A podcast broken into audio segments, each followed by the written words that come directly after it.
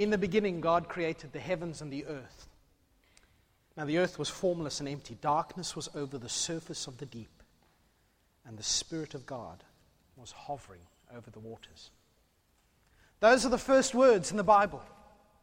We, we, we learn of how the universe was empty and formless and dark. There was a darkness and there was no life. But for God moving over the surface. This morning, as we come to the resurrection, as we come to John chapter 20, we, we come to not creation, but new creation. We come to, to things made new. We come to a new start to the universe, dare I say. We come to the beginning of eternity in which we are now living and which will come with, with its fullness when Jesus returns. I love John chapter 20. It's, it's a story that is so real, so uh, believable, these characters. We've got poor old Thomas at the end there, and I, I feel so sorry for him. You know, this poor man has gone down through history with the moniker of Doubting Thomas. Everybody picks on him. And as we'll see, I don't think it's fair to pick on poor old Thomas. But we'll come to that. We start with Mary at the beginning. We're not told very much about Mary. In fact, the first time she's appeared in the Gospel of John was in chapter 19 when we heard that she was at the cross. And this is the other time that we hear of her. Two mentions in the whole Gospel. And if we go through the other Gospels, Luke tells us uh, uh, a little bit, uh, and Matthew tells us a little bit. We, we know that she was um, one of the people who followed Jesus around. We know that she was one of the people whom Jesus cast a demon out of. In fact, many demons were cast out of Mary. But what we do know about her, scant as it is, is that she loved Jesus. She had experienced something of the power and the majesty of this man in her own life. I don't know if you can imagine having a whole bunch of demons in you. I hope not. but, but I can imagine the thrill and the joy when this man cast them out. Would, wouldn't, you, wouldn't you follow him for the rest of your life? Wouldn't you dedicate everything that you have to him? And wouldn't you have been heartbroken that day when they nailed him to the cross? And you had planned to put spices on his body, to honor him in his death. But it was too late, and the Sabbath was beginning, and you weren't allowed to. And so you come on the Sunday, the first day of the week. The first day. While it's still dark. and you go to his tomb.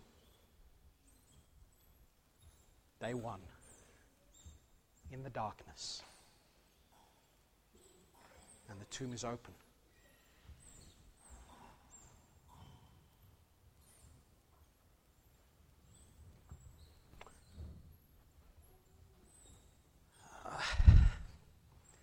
Must it have been like for Mary? She spent the whole weekend in tears mourning the loss of, of the friend and the person who saved her. And she gets there, and the body is gone.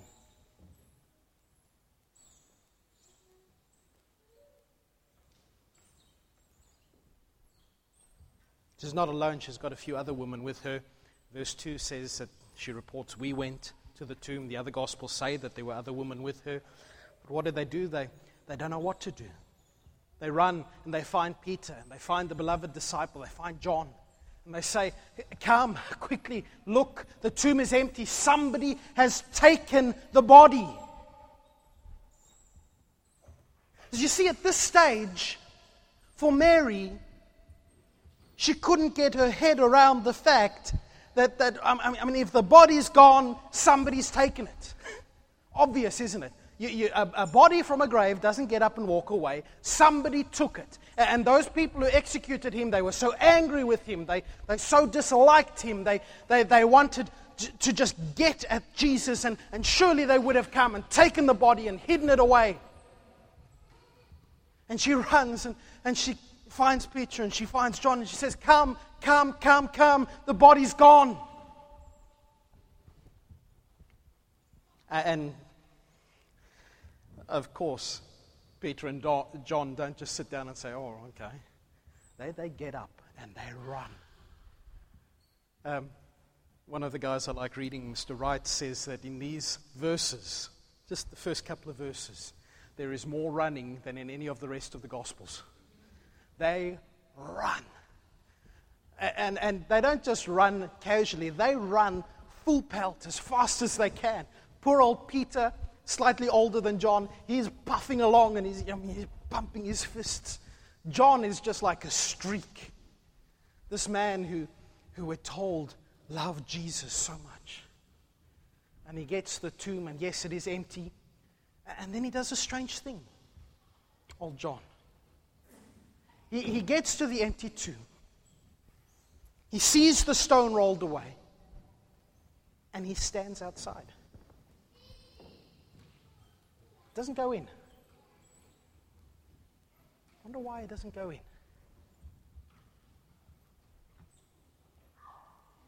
Perhaps he's afraid of what he'll find. Perhaps the thought that Jesus is really gone is just too much for him to bear.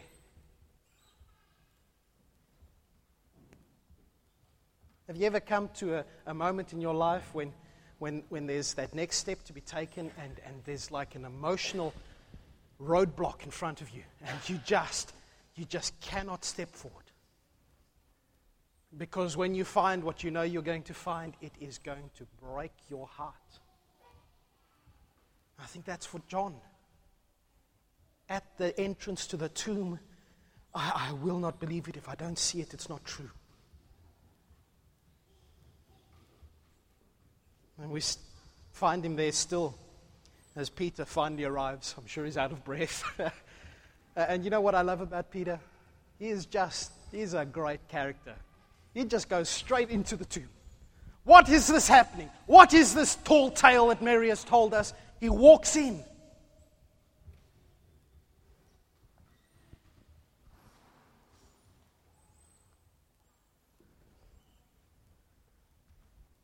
And we're told then that eventually John outside steps in as well. And it's interesting, Peter, this shepherd of the church, the one who will lead the church. All we read about Peter is that he identifies the physical evidence of the empty grave. We learn that the strips of cloth with which Joseph and Nicodemus had wrapped Jesus' body are, are there. Neat on the bench. We learn that the, that the cloth of the head uh, is there neatly rolled up. Now, th- this cloth, in case you're wondering, was, was a, thing that they tied around your chin and up over your head so that when you're dead, your mouth doesn't drop open. It's not a good look, apparently. But this is the cloth, and, and, and somebody's taken it off and neatly rolled it up and put it to the side.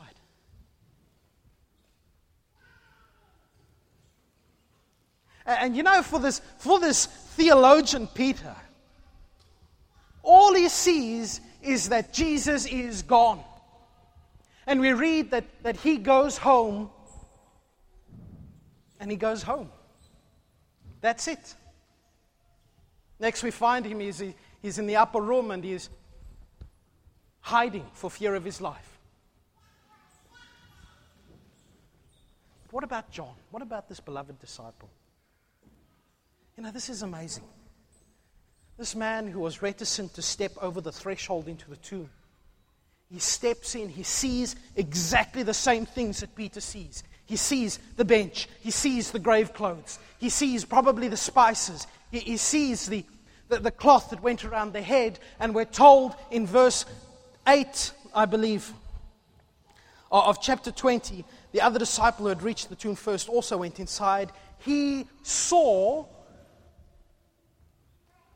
and he believed. What did he believe? Told in verse 9 that at this stage, neither of them had really understood that the scripture said that Jesus had to be raised. There was no doubt it was going to happen. The scriptures foretold it. Didn't understand that, but you know, when he stepped over that threshold, it wasn't a, a disappointment. It wasn't a certainty that Jesus had been stolen that sprung into his head. It, it was this, this unexplainable certainty that Jesus is alive. He looked at the evidence. He said, The grave is empty. This doesn't look like a robbery. There is no mess. The stuff isn't strewn all over the cave. Something has happened here. I believe Jesus is alive. I can't explain that. I don't understand it. But he is alive. He must be. He saw and he believed.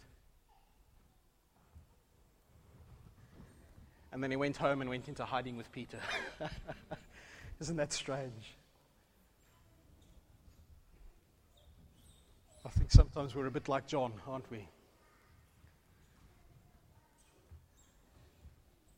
Do we not know of people who have this inkling that Jesus is God, that Jesus is alive, and then walk away from it. You know, we saw it last week with Pilate.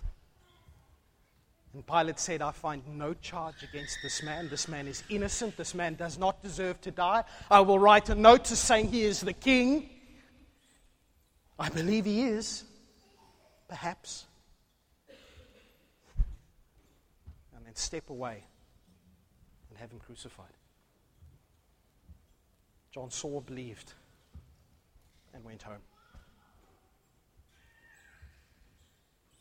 Oh, what a sad story. What a sad story to see the evidence that Jesus is not dead and then to go home.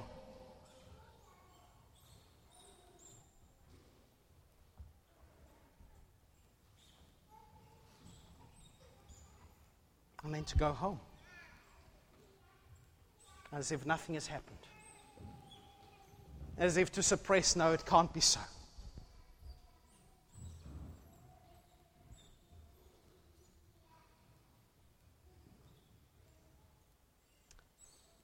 And yet something new was stirring. As we find Mary doesn't go home. You know, she's still there at the tomb. And she is she is bawling her eyes out. You know, when, she's, when it says she's crying and weeping, it doesn't mean that she's gently crying, it means that she is bawling.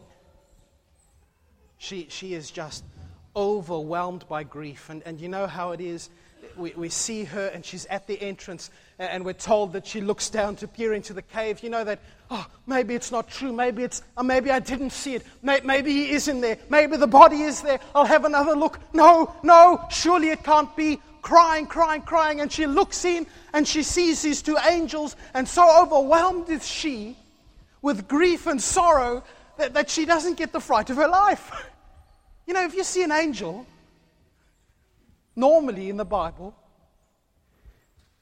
your, your first response is fear. Your first response is to tremble. Your first response is, oh, what now? But Mary is just crying. And the angels say to her, Woman, why are you crying?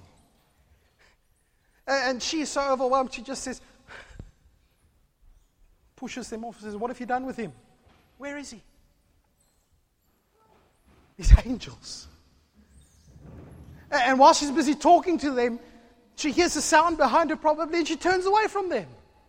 Out of my way, I've got somebody else to ask. Maybe they've taken him. And she sees a man. A man in a garden.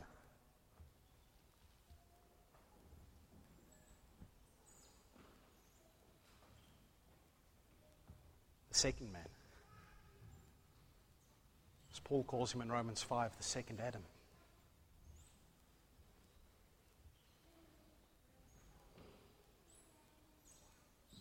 Clothed.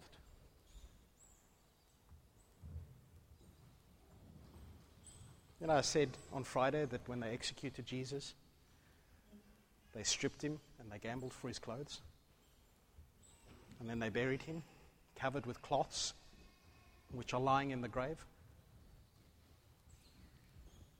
I suspect if he was naked, the Bible would tell us. Where am I going with this? You know, at the end of the story of Eden, when God is throwing them out, I mentioned it on Friday. What did He do? He made them clothes. God gave, by His grace, clothing to Adam and Eve and said, Here, this is how much I love you. Uh, it just ties in again for me. Here is this new Adam. Here is this man in the garden, and he is fully clothed. Can't push that too far because the Bible doesn't tell us that he's clothed, but as I say, it would tell us, I'm sure, if he was naked. He wasn't. And he is Jesus, but he is different. Because when, when, when Mary looks at him, she, she just assumes he's a God man. She says, Sir, if you've taken him, let me know. I will go and fetch him. Me, little old Mary, I'll sling him over my shoulder if I have to. didn't recognize Jesus. Some people will say, oh, she was crying so much she couldn't see through her tears. Rubbish. If your attention is on the person, that is the person you will recognize, is it not? And yet there's something different about Jesus. And it's only when he calls her name Mary. Now, it's interesting if, if you look through the, the Greek, with we're told that here, when Jesus calls her name, he calls her by her Hebrew name. English doesn't translate it, but Miriam. Her real name, her own name, this, he just, he knows her. Miriam.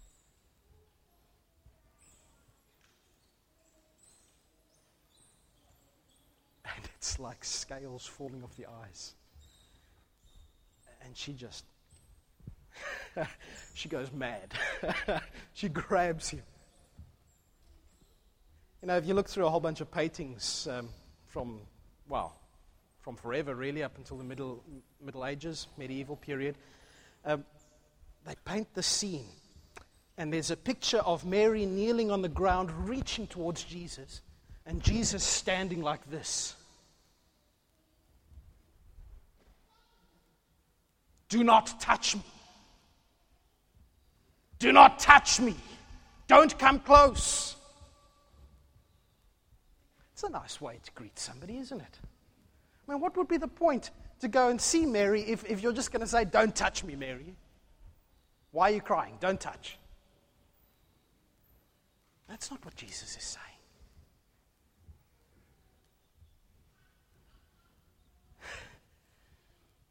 You see, later he says to the disciple, put your hand in my side. I mean, there's touch. Feel the holes where the nails went through. Now, what Jesus is saying is Mary, Miriam, things are different now.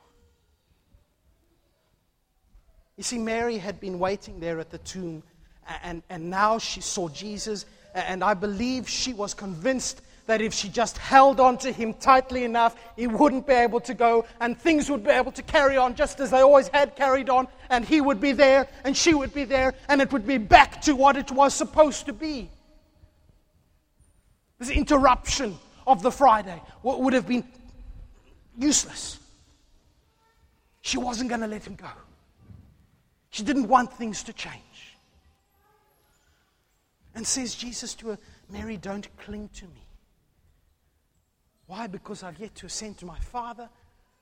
In other words, Mary, things are different. Things are different now. It's not the same. You can't hold me. You can't hold on to, onto the life you had with me. Mary, things are different now. This is new now. Yes, I'm Jesus, but, but, but, but things are different. Things are new.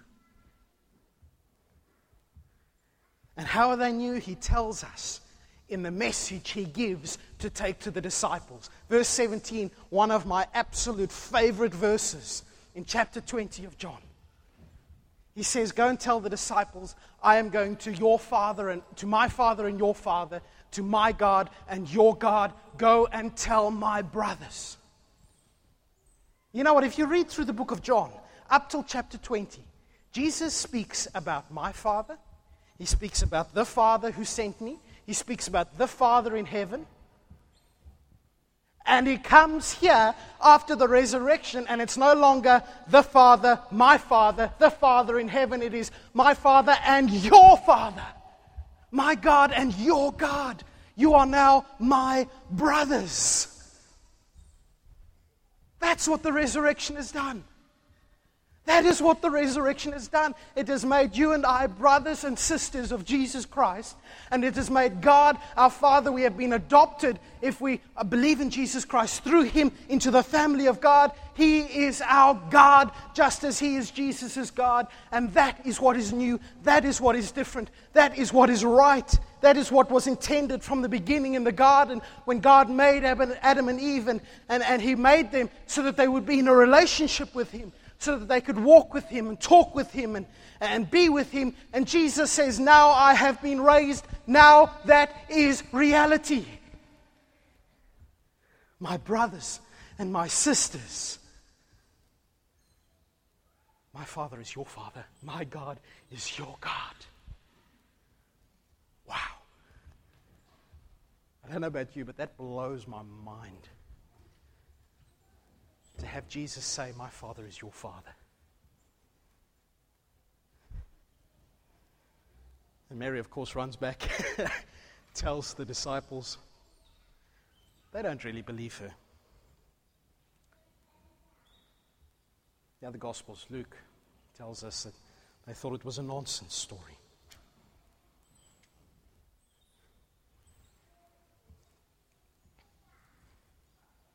They're still in the upper room hiding out. By this stage, the Jews are out to get them. Round up those troublemakers, the followers of this, this Jesus. And all of a sudden, isn't it brilliant? Jesus is there in their midst. And he says, Peace be with you. You know what he promised? In the week leading up to this, he, he promised that he would give them his peace. And his first appearance to them, he says, Peace be with you. And he shows them the wounds. And they believe and they rejoice. And Jesus says, oh. He breathes on them. He says, Receive the Holy Spirit. Basically commissions them to go and, and share the good news. You know that word for breathing? This is the only time it's in the New Testament. It's used three times in the Old Testament, uh, in the Greek version of the Old Testament. One is in Genesis 2, verse 7, when God breathes life into Adam. The other is in, um, I believe it's in Kings, where Elisha breathes into the nostrils of a dead boy and asks God to give him life.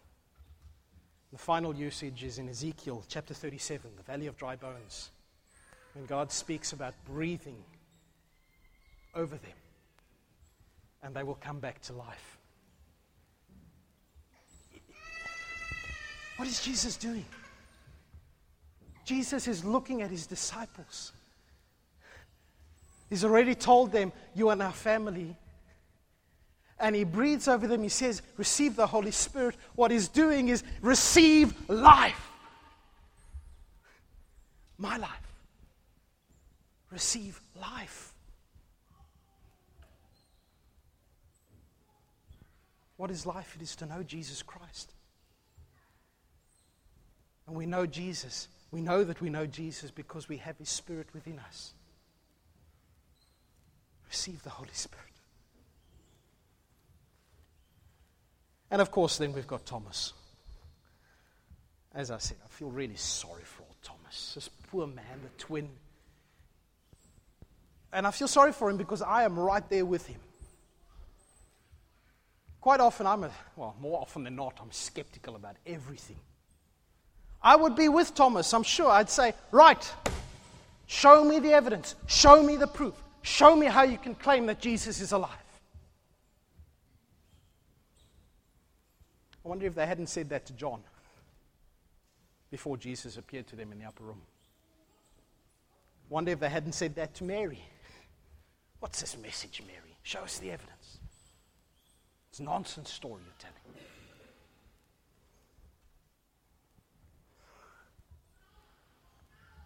And by his grace, Jesus does appear in the second week on the Sunday again to Thomas, and he says, Thomas, come on. Feel, yeah, yeah, yeah, yeah. Look, look. It's me. I'm alive. I'm real. Come on.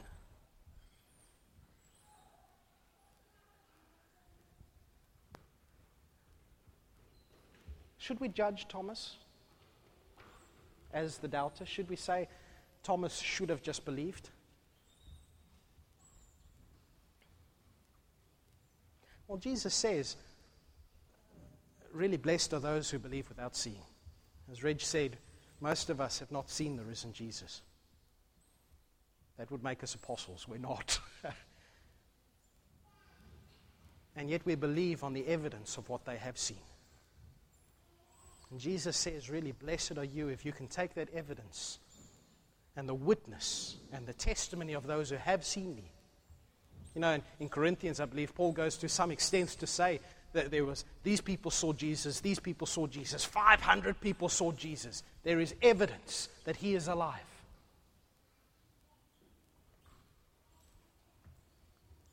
But you know, Thomas, he was exactly like the other disciples.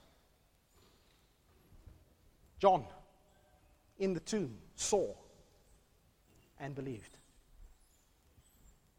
He saw and believed. Mary saw Jesus. And boy, did she believe. The disciples in the upper room saw Jesus. And then they believed. Thomas eventually saw Jesus and then he believed. The two on the road to Emmaus saw Jesus. He opened the scriptures to them. And then they believed. I don't think it's fair to, to jump on Thomas's back. In fact, I appreciate Thomas because he, he stands for all of us doubters. He's our representative for us who have yet to see Jesus. And if a doubter like him could see Jesus and say what he says, you know, this is the first time in the Gospel of John that anybody says to Jesus, My Lord. That's fine. My Lord. Plenty of people have said that. My Lord and my God. My Lord and my God.